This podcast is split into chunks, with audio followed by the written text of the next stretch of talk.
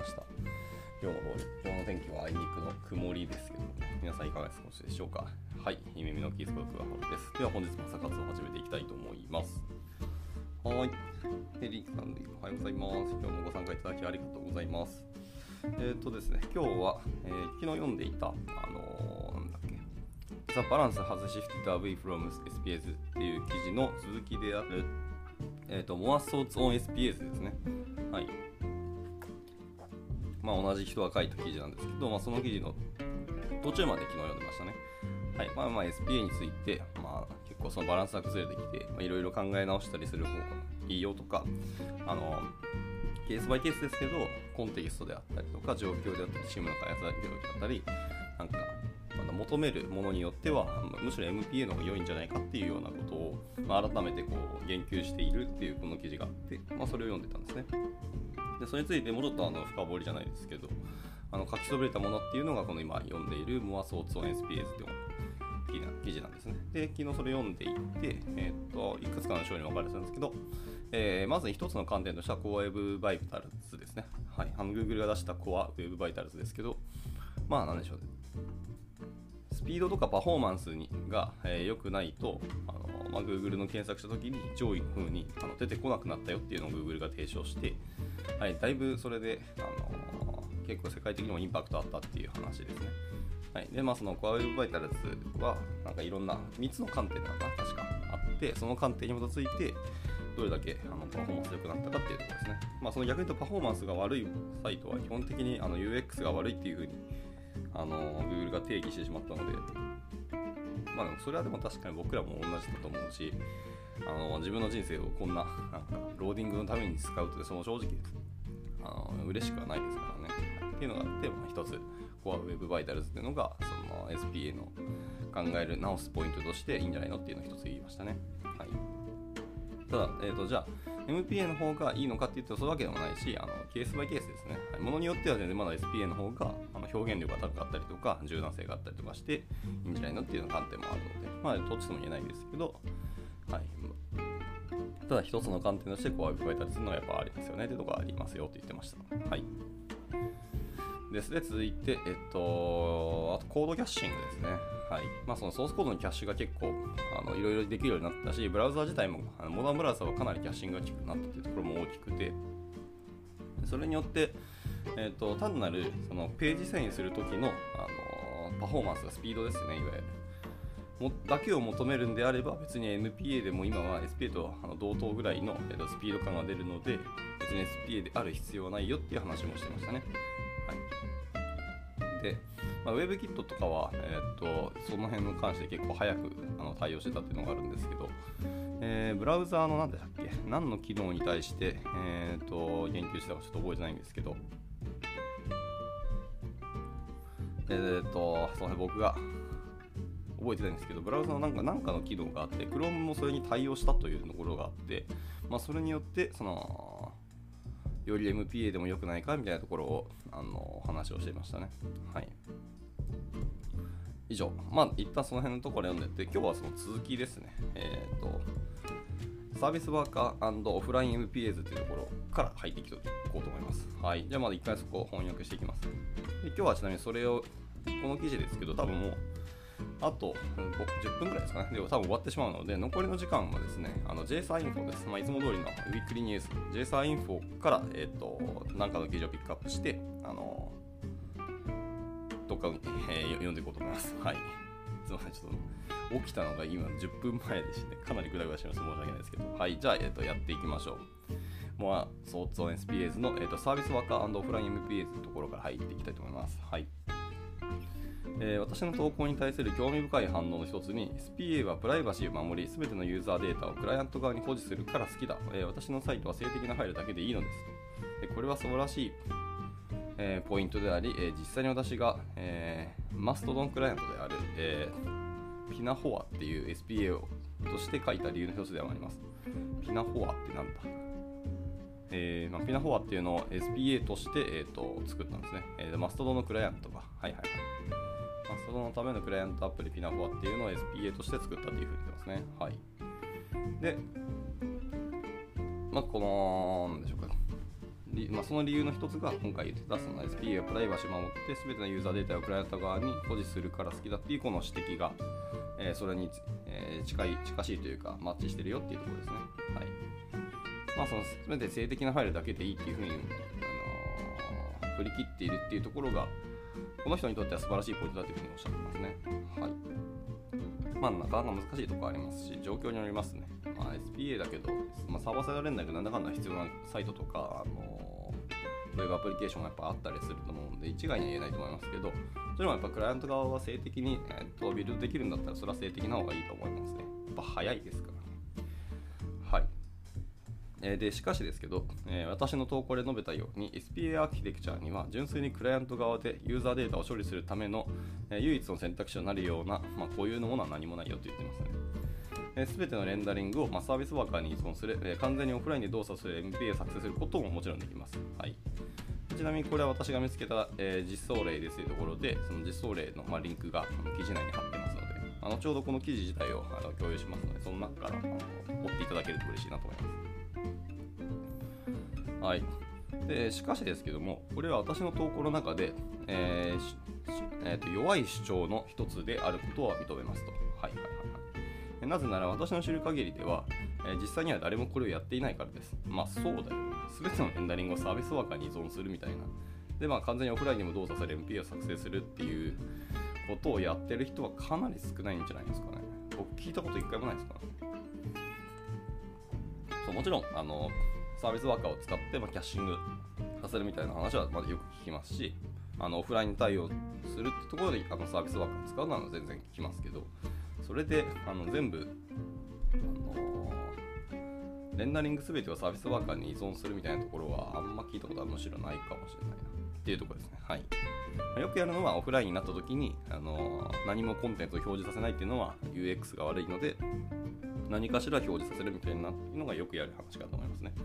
はい。続きます。えー、で私が知る限りサービスワーカーを生成するフレームワークのほとんどは、えー、クライアント側ルーターも生成しますと。で、サービスワーカーは、えー、拡張機能ではありますけど、え物語の主役ではありません。もし反対の例を知っているならぜひ教えてくださいと。はいまあ、ここは僕も完全同意ですね。教えてほしいなと思います。えーと、実はこれ、えーと、ウェブ開発において非常に未開拓の領域だと思うんです。で私は2016年にこの service worker first のアーキテクチャを、えー、ピッチングしていましたと。うーん。そういうなんかアーキテクチャがあるんですね。 service worker first っていうアーキテクチャ。なるほど。まあ、結構その service worker、名前の通りだと思いますけど、 service worker に、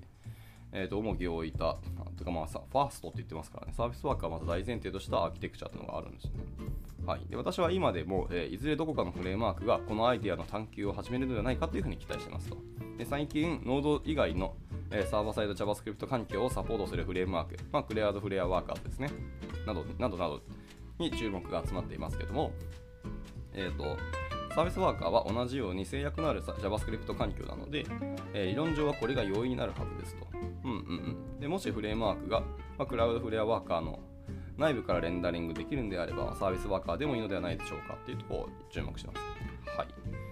まあまあ、なるほどですね。まあ、ノード以外のサーバーサイド JavaScript 環境って確かにありますよね。まあ、その辺は、まあ、ツールだったり、あのあのなんですか、サービスであったり、フレームワークだったり、まあ、いくつかあるとは思うんですけど。はい。まあそうですね、その中から、えー、内部からレンダリングができるんだったらサービスワーカーでいいのかじゃないのかっていうのは確かに一つの議論ではあると思いますね。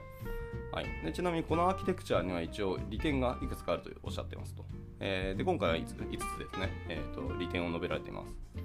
えー、1つ目ですけど、えー、クライアント側のルーターがないため、まあ、フォーカス管理とか、まあ、スクロール復元などの、まあ、実装が不要になりますと言ってますね。はい。ルーターがないからフォーカス管理、スクロール復元などの実装が不要になるっていうのでも本当にそうなのかな。で言うて画面の遷移があると思うんで、えー、遷移した時に、えーと、ブラウザで戻るとか、はい、1個前の画面に戻った時にできればスクロール位置を復元したいとかあると思うんですけどその辺やらなくていいのか？あだからサービスワーカーなんでキャッシュしてるからそうキャッシュするときに自然とそこまで持っているからいいって話か。はい、で続いて、えっ、ー、と、ペイントホールドや、えー、バックフォワードキャッシュの利点もそのまま利用できます。あ、これがその理由ですね。はい。続いて3つ目ですけど、えー、同じオリジンを指す、えー、複数のブラウザタブを開いた場合、えー、メインアプリケーションロジックがすでにサービスワーカーで、え、ブートストラップされているため、え各ページで完全な SPJavaScript をのロードを回避することができますと。まあ、1つのサービスワーカーが同じオリジンの複数のタブを提供しているということですね。はいはいはいはい。これはいい話ですね。はい。別々のタブ開いても、えーと、1つのサービスワーカーが、えーと、同じオリジンだって複数のタブを提供してくれるので、はい、JS のロードっていうのを何度も何度もその複数ページごとで、えーと、ロードしなきゃいけないっていうことを回避することができるって結構でかいですね、確かに。サービスワーカー自体はブラウザで1つみたいな概念で使いますのでね、それは確かに大きいと思いますね。で続いて4つ目ですね、えー、サービスワーカーっていうのは、えー、リーダブルストリームを利用使用して上記のようにブラウザの、えー、プログレッシブ HTML パーサーの、えー、利点を得ることができますと言ってますね。はい。そうなんです。サービスワーカーってリーダブルストリームを使ってるんですね。はあ、これは僕ちょっと知らなかったですね。じゃあ勉強になるな。ちなみにこのリーダブルストリームっていうのは、えっ、ー、と、またリンクが貼ってあって、えっ、ー、と、モジュラーのサイトなので、これあれですね。えっ、ー、と、やばい、名前出てこない。はい。あの、みんな大好きなんちゃらっていうあれですね。MDN か。はい。のリンクが貼ってるんで、その中に WebAPI のリーダブルストリームっていうのがあるので、まあ、見てみてくださいってことでした。はい。で、ラストですね。5つ目はメモリリークについて研究してます。はい、で私は過去に何度もこの問題を指摘しましたが、えー、確かにこの方法は、えー、問題を完全に解決するものではありません、えー、おそらくリークをサービスワーカーに移動させるだけでしょうと言ってます。はい、なので結局は解決はしてるわけではないということですね。えしかし、サービスワーカーは、えファーストフォーゲットモデルなので、えブラウザーはサービスワーカーを簡単に終了させ、えメモリーを大量に消費したら、え再起動させることができ、はい、ユーザーは気づかないかもしれませんと。はあ、しかしこのアーキテクチャにいくつかの欠点はありますと言ってますね。はい。えー、この中でも面白いですね。リーを大量に消費したらまあ再起動させることができる。まあ、それはそうですね、サービスワーカーはその辺コントローラブルに、あのアプリケーションを扱うことができるので、はい。このサービスワーカーのファーストフォーゲットモデルっていうのを僕は知らなかったんですけど、こんなんあるんですね。あの別に名前がついてて、実は僕が何も知らなかっただけみたいなのがあるかもしれないですけど、はい。ファーストゲット、えフォアゲットですね。っていうのがサービスワーカーのモデルなんで、まあ、ブラウザーはサービスワーカーを簡単に終了させたりとか、再起動することもできると。でかつそれをユーザーに気づかないようにやることができるってことですね。裏で実行しておくってことですよ。これでもすごい話だな。はい、まあ、キャッシュだからあのなせる技って感じですね。えーと、現在使って動いてるアプリケーションと、それと新しく裏で、えーと、動かしておいて、それをまたキャッシュで保存して、まあ、持っておくってことでしょうね。はい、なかなか結構パワーが必要な、あのー、機能だと思いますけどね。はい。で、まあ一応今5つ挙げました、えーと、サービスワーカーであの全部やっていこうっていうところですね。まあアーキテクチャですけど、まあ欠点がありますよとも言ってますと。はい。で、まあそれについてまた欠点述べてます。欠点4つですね。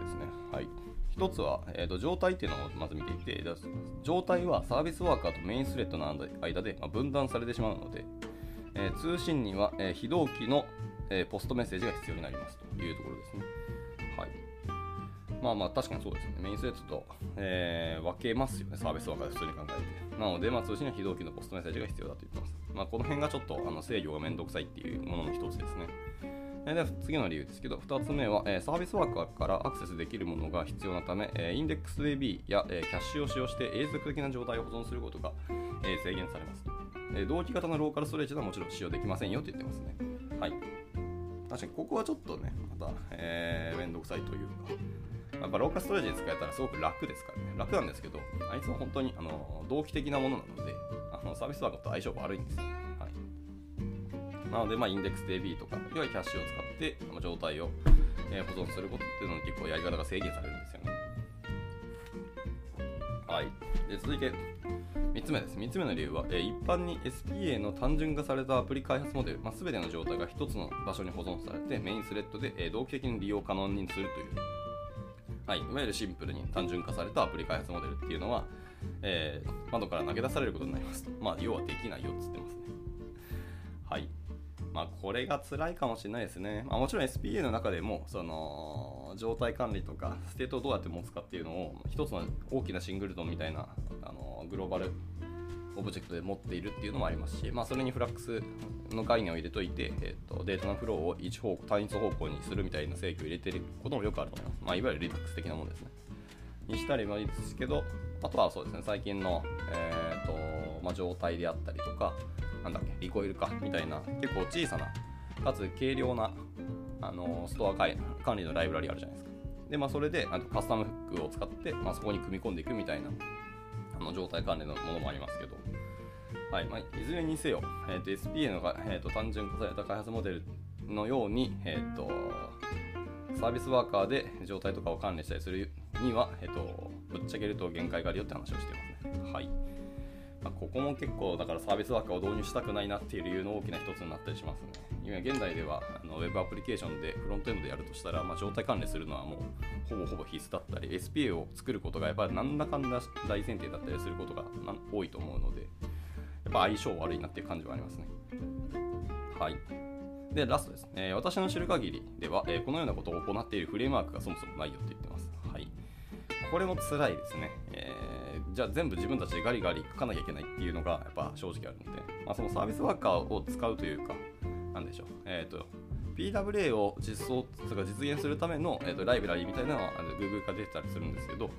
はい、サービスワーカーそのものに対してこういうような状態管理したり、えーと、アプリケーションを作るみたいなフレームワークは今のところ存在はしないので、まあ、全部自分であの茨の道を歩くしかないというところがつらみだと言ってますね。はいで最後締めてますけど、えー、このモデルのパフォーマンスと、えー、シンプルさの長所っていうのは少なくともプロトタイプを作成する価値はあると思いますが、えー、やはり DX ですね。あの developer experience の方ですが、え実際に実行可能な方のシームレスであるかどうかっていうのはまだまだわからないと言ってますけど、まあ、多分読んだ感じあの分かんないというかむしろ疑問に近いところですよね。だって言ってますね。はい。まあなので、まあ、オフラインでサービスワーカーを使ってオフラインの MPA を作るっていうのはなかなかきついものありますね。まあ、SPA をそもそも作るときに、まあ、サービスワーカーをどこまで使うかっていうのは、まあ、用法用量の話はあると思うんで、まあ、それもありますけど、まあ、少なくと MP よりは SPA の方がまだ少し相性はいいんじゃないかという気もしてたりはします。はい。まあいいや。で、ラストですね。えー、ラストのセクションですけど、やっぱもう意外と17分いってしまった。えーと、 The Virtue of SPA ですね。はい、SPA の長所というところを最後述べて終わりにしたいところですね。はい、えー、いきます。え、 paint の保持とか、え、 back forward cache とか、 Core Web Vitals など、まあ、SPA についていろいろ説明してきたんですけど、え、なぜ2020年に2年になっても SPA を構築したいと思うんでしょうか？という問題提起ですね。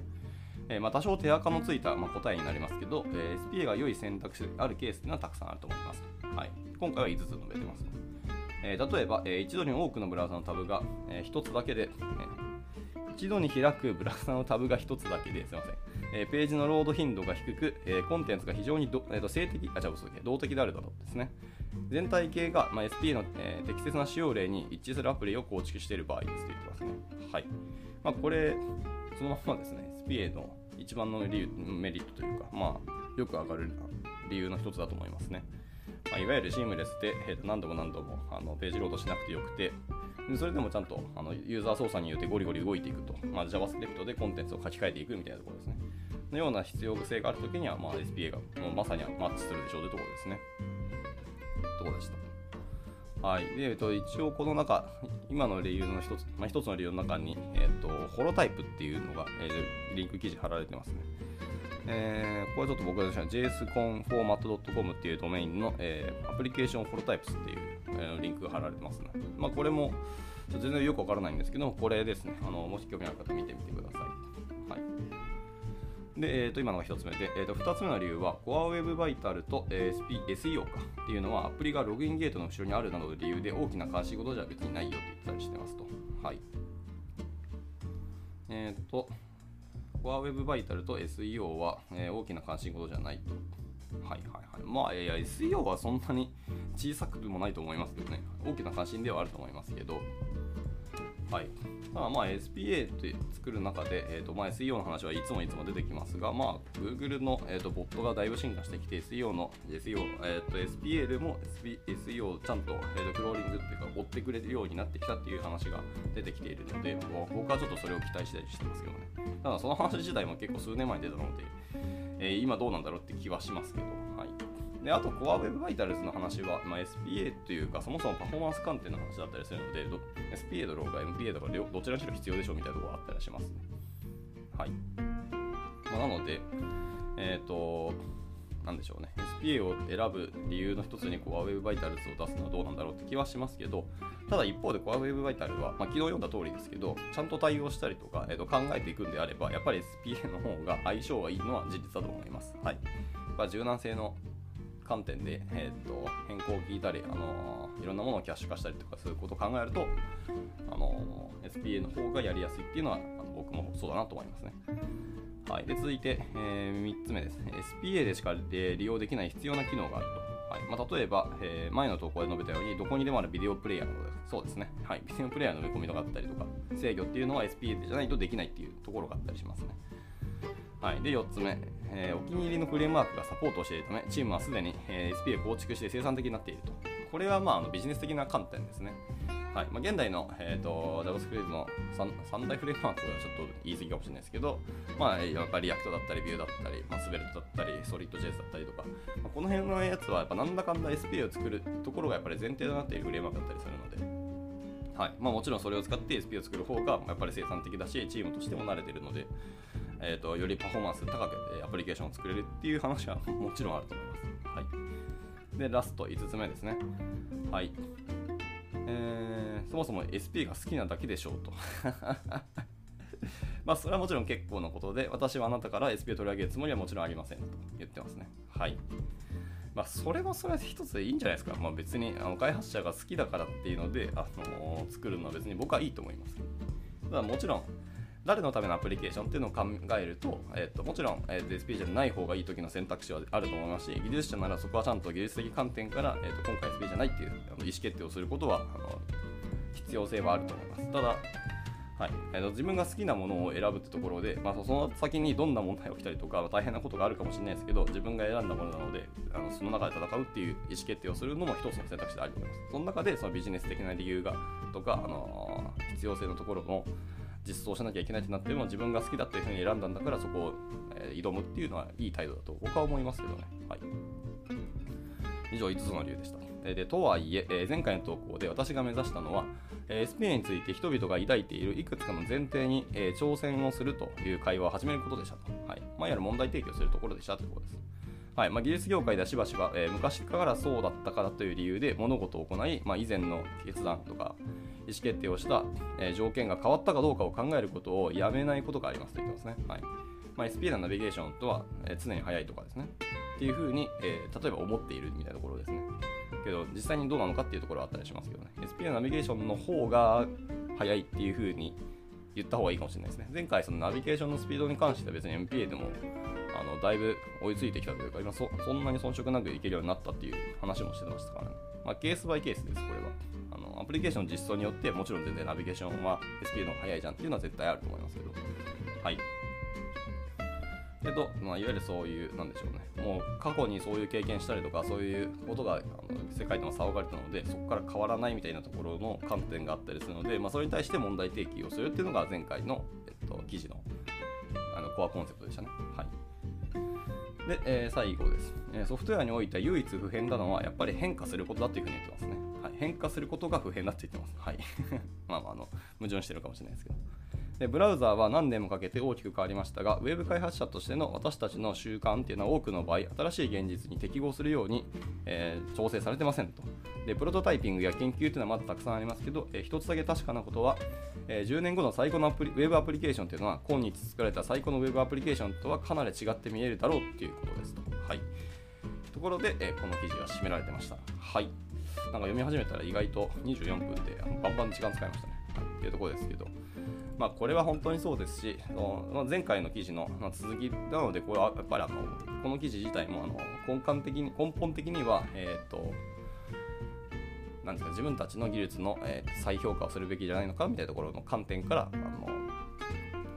書かれたものになりますね。はい、で一応、まあ、ちなみにこれの次の記事がまた SPA のことを述べられて、この方結構 SPA について最近バーッと記事書かれてるらしいですね。State is hard と、はい、状態は大変だと言ってますね。なんで SPA は、えー、Will Persist なんですかと。ことを言ってます。まあそういう記事もあるんですけども、今回は一旦これについては、えー、これ読むかどうかはちょっと検討したいと思いますので、一旦この記事は終了にしようと思います。で、残りの時間ですね。残りの時間は、えー、5分なんですけど、まあ、ざっくりと、えっ、ー、と、JSA インフォですね。あの、あずさんがやられている JSA インフォ、ついに第600回の更新になったということで、いや、本当にすごいですね。600回やられたんですねっていうところです。はい。まあ、これの、えっ、ー、と、まあ、更新ですね。をバーっと読んで、まあ、本当に、なんですか、RSS をただ僕が音読するみたいな感じになるかもしれないですけど、はい、えー、読んでいこうと思います。はい。まあ、どんな更新があったかっていうところをですね、読んでいきますので、はい。まあ、ここからは本当にゆるりと聞いていただければと思います。はい。じゃあ、えっと、じゃあ最後600回ですけど、えー、1つ目ですね、バンという、えーと、ジグ言語と JavaScript Core ですね。WebKit の JavaScript エンジンを持っている、えーと、ジグ言語のところですけど、はい、を使って書かれた JavaScript ランタイムが公開されましたというものですね。えー、版 BUN ですね。まあ、昨日なんか誰かが、まあ、いくつかの人、失礼ですね。数年数名の方が、えっと、Twitter でツイートしましたね。版という言語ですけど、はい、これは、えー、All in One JavaScript Runtime っていうふうにあの公式でも書かれてるんですけど、えー、TypeScript とか JSX のトランスパイラー、バンドラー、タスクランナーとかも同梱していて、えー、NPM 互換のパッケージマネージャーや、えーと、Node API ですね。はい互換の実装とか、フェッチなど Web API の実装も持っているっていうようなランタイムですと。はい。めちゃめちゃすごいなと思いましたね、これ。はい、ざっくり、えーと、できることと読んでったんですけど、はい。まあ、現代で、えーと、必要性のあるものは大体を備えているなっていうところがあるので、これすごいなと思いました。はい、で、まあ、立ち位置としては結構 D のと、うん、確かに似てるんですよね。はい、似ている立ち位置のランタイムではあるんですけど、えー、ノード互換の API とかパッケージ JSON を扱える NPM 互換の実装を持つというところで、はい、ノード JS を置き換えて利用できるっていうことを結構意識されて作られていると思いますと言ってますね。はい版っていうものです。なので、まあ、ここもしかしたらこの版がどんどんどんどん、えー、熟成していったときに、えー、Node.js 置き換えるって話は全然出てくると思います。なので、この辺気にます、ね、気になりますね。しかもパッケージセンスを扱え扱える NPA 互換の実装を持っているっていうところもやっぱり大きいですね。なので、えーと、今後、これに版に置き換えたところで NPA、NP、NPM ですね、に、えーと、挙げられている、そのいわゆるサードパーティーのライブラリとかエクシステムっていうのをあのそのまんま利用できるっていうことを言ってるので、本当に、えーと、Node.js から置き換えられる可能性はありますねっていうのが気になりました。一方で、気になるんですけど、えーと、プロミス問題どうするんだっていうところだけもう一個気になりますけど、はいまあ、そこはまだ僕があのこれの、この版という言語の、えーと、仕様だったりとかドキュメントをちょっと読んでないので、ここは気になるんですけど、はい。で一応その版のロードマップっていうのも、えーと、GitHub のリポジトリに異臭があるので、そこを見てみてくださいというリンクがありますと。で、もう一個は、えー、どのように作ったかっていうのも、えー、動画であのインタビューされてます。えーと。タイトルがなかなかインパクトあるんですけど、えー、Next.js was too slow と、Next が遅いって言ってるんですよね。で、ソヒメイドバンっていうところで、えだから彼はの版を作ったんですか？みたいなあのタイトルの、えーと、YouTube 動画です。これタイトルからかなりパンチありますねえ。で、続いて、えーと、 Vite ですね。はい。あのバンドラーの Vite ですけど、3.0、メジャーバージョンがリリースアップされました、ね、リリースされましたよということですね。はい。で、えっ、ー、と、リンク的には、その Vite 公式ブログと、あとは、えっ、ー、と、リポジトリのあの changelog ですね。の、えー、リンクが貼られてますよということです。で今回の更新は、えーと、デフォルトのビルドターゲット ESM ですね、と、えー、 dynamic import と、あと import meta っていうのをサポートしているブラウザーに変更になりましたよと言ってます。結構大きい変更ですね。 build target をドカンと変えたっていうのは。はい、であとはオプションの変更したりとか、ものによってはオプション削除になりましたとか、はい、であとはデフォルトポートを5173に変更になったよという感じですね。はい、ポート5173の理由はちょっと気になったりしますけど、まあいいや。で、あとですね、あと minify に利用する、えー、 Terser パッケージへの依存を、えー、 optional に、えー、変更になりましたと。えー、あとは、えー、 import .meta.glob とかの仕様の変更だったり、えーと、WASM ファイルのインポート方法の変更なども含まれているというところですね。割とやっぱりメジャーバージョンアップデートなので、大きい変更があったりするなというとでした。はい、で続いて、えーと、600回目の更新というところで、はい、この JSA インフォというサイトの、えー、更新が600回になりましたと。ありがとうございます。でちなみに500回からの更新は大体2年ぐらいかかりましたって言ってますね。いや、本当にすごいと思いますね。もう数年前に、確か JSA インフォの第何百回、えーと、記念の、えーとじゃえー、勉強会っていうのがオフラインであったんですけど、それも参加したんですけど、まあ、あの、名だたるフロントエンドエンジニアの方しか来てなかったので、やっぱりあずさんって本当すごい人だなっていうのを改めてこう痛感させられたっていうイベントですね。はい。すみません、あの完全に余談でした。じゃあ、600回ですけど、で、一応ですね、JSA インフォの500回目の更新の時に、なんか、それ専用の記事も書かれたりするんですけど、今回600回の時には書かれてないので、まあ、もしかしたら書いてくれるかもしれないですけど、まあ、今のところはないよってことですね。はい、で j s インフォっていうのはスラックワークスペースでいろいろ議論したりコミュニケーションを取ってるらしいんですね。でも気になるものを投稿したりとか更新作業もそこの中でやったりしてるということですね。まあ、もちろん JSer.info 自体は GitHub であのソースコード管理をしてるんですけど議論だったり更新作業のコアな部分は Slack ワークスペースでやってるよということですね。はい、でも気になるものをメモで投稿するぐらいの場所として扱うぐらいでいいというふうに思ってます。ので、まあ、質問とか何かあったら、えー、調べて答える気もしますって言ってるので、まあ、気分として答えるかもしれないというはい、で気になる方はあの Slack ワークスペースが次のリンクがあるのでっていうところです。あとは GitHub あの Sponsors で支援も引き続き募集してますよっていうことを言ってました。はい。で、まあ、JS 周りもちょっと新しいツールが結構続々と出てきているっていうのが、えーと、 azu さんの印象で、まあ、特に最近はやっぱり CDN エッジを意識したものが多いよっていうふうにおっしゃってますね。で今回、えー、公開された版も、えー、作者が、えー、80から90時間ですね。1週間に80から90時間ぐらい、えーと、かけて、しかも1年間それを続けて作っているそうだと言ってますね。これ化け物ですよね。普通に1日8時間で1週間ですよね。あのまああの休日含めて7日間働いたとしても、えー、8時56時間ですよね。なんですけど、この人週80から90時間ずっと続けたっていうので、絶対十何時間毎日毎日やってるってことになりますから。えー、それぐらいの熱量を持って盤を作ったっていうところなので、余計にこう盤ってどんなすごいんやっていうのが気になったりしますよね。はい。です。まあ、こういう労力を結構かけて作られている。でも、版だけじゃなくて、今最近出ている JavaScript のライブラリとフレームワークっていうのは、そういうものが結構多いなっていう印象が多い。あのー、というふうに、あの、あずさんおっしゃってます。で、まあ、新しいツールが出ても、そういういわゆる Web 標準の互換性であったりとか、Node API とか Node.js との互換性、まあ、CDN との互換性っていうのが結構強く意識されてる感じはありますよっていうふうにしてますね。まあ、最近特にそうかもしれないです。やっぱりパフォーマンス周りだろうなっていうところはすごく重要だと思うのと、まあ、やっぱり互換性っていうところはかなりみんな意識してるんだろうなと思いますね。はい、逆に言うとその互換性があるからこそ完全に、全く新しい知識を必要とするっていうものが意外と少なくなっている、まだからこそこうみんなが使ってくれたり導入してくれてるなっていうのは結構大きいかもしれないですねはい、で既存のものに対して何かフラストレーションがでもあって、まあ、それを置き換えるために新しいツールとして作りながら既存でも一方で既存との、えーと、互換性というのを意識するというような形式が多いような気がしますよと言ってますと。はい、 Bun の場合はそのフラストレーションがまさに速度というところで、まあ、それを置き換えることを目標にして進化していたよというところでした。はいまあ、一方で、えーと、Google Chrome が巨大となり、まあ、Web 標準の、まあ、 centralization 問題とか、まあ、あと Apple の iOS、iPad では、えー、WebKit 以外のブラウザエンジンを許容しないみたいなことに対する反発の高まりといった問題も起きているんで、その辺も重要どうなんでしょうなっていうところの話はされてますね。はいまあ、いろいろ物事が大きくなっている感覚はなくはないんですけど、まあ、それを小さな視点から見ていきたいっていうのがこの JSIGO っていうサイトだというふうにおっしゃってましたというところですね。はい。で、えっとですけれども、30分超えたんですけど、まあ、あの、あとひたすらだらだらとあの更新がガッて述べるだけなので、はいまあ、もしあのお時間厳しい方は全然抜けられて大丈夫だと思います。はい、じゃあ続いてヘッドラインですね。まあ、ヘッドラインは今回かなり少ないですね。えー、1つ目はさっき見ました、えーと、ビートですね。ビートの、えー、メジャーバージョンアップ3.0が出たよっていうところです。でもう1個は、えっ、と、セキュリティリリースですね。Node.js のセキュリティリリースが、えーと、7月7日に出てますね。今今年の。はい。で、Node.js の14、16、18っていう、いわゆるあの安定版って言われているあの偶数番号の、えー、バージョンに対して、えー、セキュリティのリリースが行われたいところなので、まあ、あの皆さん多分使われてると思うんで、一旦、えっ、と、今の、えー、使われているメジャーバージョン、14、16、18、どれかわかんないですけど、の中で、えっ、と、マイナーリリースされてるはずなので、そこの、えっ、と、更新ですね。あの最新版にしておくといいと思います。で、続いて、えーと、アーティクル、まあ、記事ですね。えー、記事はいくつかあるんですけど、1つ目は、えー、応答性を示す、えー、新しい指標 INP ということですね。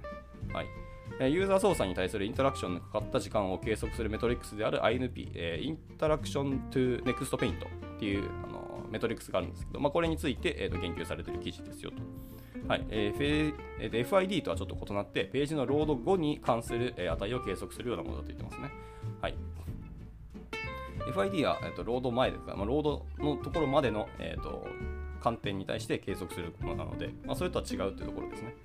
はい、あとは、えーと、CRUX だったり、えー、ライトハウスの、えー、タイムスパモードだったり、ウェブバイタルズですね。あのコアウェブバイタルズでの、えー、と計測での取り取り方についてなど、えー、と書かれているところです。はい、これも結構面白そうだなと思いましたね。で、えー、続いて、アナウンシングサポート for、えー、WASI and Cloudflare ワーカーズですね。はい。クラウドフレアワーカーズで、えーと、WASI に対応した、えー、WebAssembly ファイルを実行するライブラリーがサポートされたよということですね。はい。この辺のクラブクラウドフレアワーカーズを使っている方は結構注目してもいいかもしれないです。えー、で続いて、えーと、アンサーブログですね。How I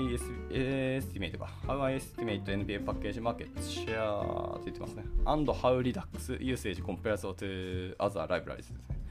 はいまあ、NPM パッケージの、えーと、シェアを読み取るかについて、えー、 React とステート管理ライブラリを例に解説している記事ですよと言ってます。例えば、まあ、リ Redux だったりとかってとことですね。はい。で、えっ、ー、と、注目している数字としては NPM パッケージのダウンロード数とあと GitHub の依存数ですね。はい、 dependencies の数を絶対数として、えー、見たときの、え、問題点や、えーと、総合的に見る方法についてなど結構解説しているよというところでした。はい、ちょっと僕はこれ開いてないんですけど、なんでしょうね、そのパッケージシェアについて、えーと、観点を置いて注目しているのがあります。ただ、パッケージシェアってダウンロード数にやっぱり、あのー、立脚する記事は結構多いんですけど、しっかりあのディペンデンシーズの数まで見たときに、えーと、問題点とか相対的に見たりして、えー、方法とかを解説したり注目点する観点とかをこう書いてるってなかなか少ないと思うんでこれはこれでなんかまた面白いなと思いましたね。はい。ま、なんだかんだ多分ライブラリアプリケーション開発するときにどのライブラリ使いますかみたいなあの選定すると思うんですけど選定基準としてやっぱダウンロード数だったり依存数だったりとかやっぱ見ると思いますしなんだかんだあの僕らの実践の場でも使うんじゃないかなと思ったりはしていますはい続いてえー、フラッター全史ですね。Chrome がフラッターになるまでっていうタイトルです。なかなか面白いですね。これしかも全の記事だから多分日本語かな。はい、でフラッターの歴史をま振り返る、えー、と動画があって、それについてあの言及している記事だそうです。えーと、ブリンクのフォークから始まりまして、えー、JavaScript から Dart への切り替えだったり、で DOM から Canvas への切り替えなどについて、えーと、言及されたものだそうですね。はい、なかなかタイトルが面白いですね。え、Chrome がフラッターになるまでっていう、なかなか面白いタイトルだと思いました。えー、続いて、えー、Nest.js 製 GraphQL サーバーの起動が遅かったので調査した話という、はい、もうずっと田舎暮らしっていうあの多分皆さんも知ってるかもしれないブログですけど、はい。え、で、ブログ、え、違う、グラフ QL のスキーマから TypeScript のファイルを生成するツールのボトルネックをちょっと調べて修正していたよという話でした。はい、0x を使ったボトルネック分析だったり、えーと、TS モーフっていうのの、えー、TypeScript AST の変換のパフォーマンス問題の修正についてなどなど、えーまあ、書かれてますよということでした。はい、やっぱり AST まで、えー、踏み込んだ記事っていうのは結構気になりますよね。やっぱそういうところ、あの技術的にコアな話であり、まあ、かなり勉強になる気がするので。はい。で、最後ですね。記事については最後です。Executing Shell Commands from Node.js ですね。はい。えー、Node.js の、えーと、Child Process というモジュールがあるんですけど、まあ、そのモジュールについての、えー、コマンド実行について解説をされた記事でありますよと。はい。で、まあ、スポーンとかエグゼックの解説、またスポーンとエグゼックの違い、えー、あとストリームでの、えー、出力の読み取りだったり、アボードコントローラーを使ったプロセスの終了と同期と非同期についてなど、はい、というところで、この辺結構、あの、Node.js のコアな、あの、機能だったり観点だったりするので、ここの辺知れるようになると、だいぶあの Node.js について詳しくなるなっていうような印象があるので、はい、もし Node.js 気になる方は読んでみてくださいということでした。はい、あとは、えーと、サイト、サービス、ドキュメントなどですけど、ここは今回2つですね。はいえー、1つ目は、えー、ジェイクビックさんですかね。JCUBIC っていうあのアカウント名の方ですね。の、えっと、Wayne っていうようなライブラリーですかね。えー、サービスワーカールーティングライブラリー for in browser HTTP request っていうあのタイトルになってますね。まあ、そういうあの GitHub のリポジトリのリンクが貼られてます。まあ、タイトルにある通り、サービスワーカー向けのルーティングライブラリーを作ったりというところですね。はい、でもう1個は Tailwind DX っていうものですけど、これは Tailwind 用の Chrome 拡張というのがあのできたということですね。はい、まあ、テールウィンドのクラスを、えーと、Chrome デブツール上で、えーと、変更したりすることができるよという話です。はい。これちょっとテールウィンド最近使われている方多いと思うので、まあ、その Chrome 拡張をちょっと試してみていただければいいんじゃないかなと思ったりしてます。まあ、すでに使ってるよって方もいるかもしれないですね。はい。えー、ラストです。ラストはソフトウェアツールライブラリー関係ですけど、えー、これは3つですね。大きく3つあります。で大体 GitHub のリポジトリなんですけど、えー、1つ目は、えー、TypeScript JSON ですね。えー、ランタイムタイプチェッカーズ、えー 5xFasterJSON.Stringify ですね。はい。まあ、JSON.Stringify っていうあのメソッドありますけど、あれの5倍速い、えー、ランタイムのタイプをチェックするものですね。すごいことを言っている。5倍ってすごいな。はいまあ、TS などを使ったコード変換と、えっと、ランタイムを合わせた JSON ライブラリですねと。で、TS の型を使ったランタイムでの型チェックだったり、えっと、JSON と Stringify の相当の処理を提供するものですよって言ってます。はい。で、2つ目のライブラリは、えー、先ほど出ました、えっと、版ですね。はい、やはやはり版です。えー、一応タイトルは Incredibly Fast JavaScript Runtime、えー、バンドラー、トランスファイラー Package Manager というところですね。とにかく早いって言ってます。はい。まあ、あの、条件述べましたけど、もう一回述べると、えー JavaScript Core と、えー JIG 言語を使って書かれた、えー JavaScript のランタイムですよと。はい、バンドラーとか TS のトランスパイラー、タスクランナーとかを投稿して、PM 互換のパッケージマネージャーや、はい、Node API の、えー互換の実装を持ってます。あとはフォフェッチなどの Web API の実装を持ってますよというところですね。はい、えーまさにこれがあの Node.js の置き換えになるんじゃないかみたいなところをちょっと注目をしたいなと僕は思いました。で、ラストですね。はい。えーラストは PGMem っていうものです。えー、An In-Memory PostgreSDB in、えー Instance for your Unit Test ですね。まあ、あの、In-Memory の Postgre エミュレーターのライブラリだって言ってますね。まあ、いわゆるあのテストで使うための目的。ユニットテストのために使うための目的に、えー作られたものだよって言ってます。まあ、Postgre 使ってる案件があれば、この辺使ってみてくださいっていうことでした。はい。じゃすみません、ちょっと10分もオーバーしちゃいましたけど、これで一旦以上にしたいかなと思います。はい、やっぱちょっと今回の JSON インフォンは、で JSON インフォかなりあの面白そうな記事たくさんあったので、あの皆さんの方でも見て、そこからちょっとリンクたどって、いろいろ記事読んでみていただけたら面白いんじゃないかなと思いましたね。はい。というところで、えー、とちょっとぐだりましたけど、今日も朝活はこちらで一旦以上にしたいと思います。はい、ご参加いただいた多くの方々たくさんありがとうございました。えー明日は何をかちょっと悩んでるのと、明日はですね、あの JavaScript 祭りっていう勉強会があのあるんですけど、はい、もう僕それの登壇をするんですけど、今絶賛資料うわって悩んでるので、もしかしたらちょっと時間が足りなくて、あのスライド作ってることに注力するかもしれないので、まあ、もしやらなかったらそれはそれでまたツイートします。はい、じゃあ、えっと、今日ですね、金曜日ですけども、はい、週終わり、皆さん頑張っていきましょうというところで、あえーこちらの朝活は締めたいと思います。では、お疲れ様です。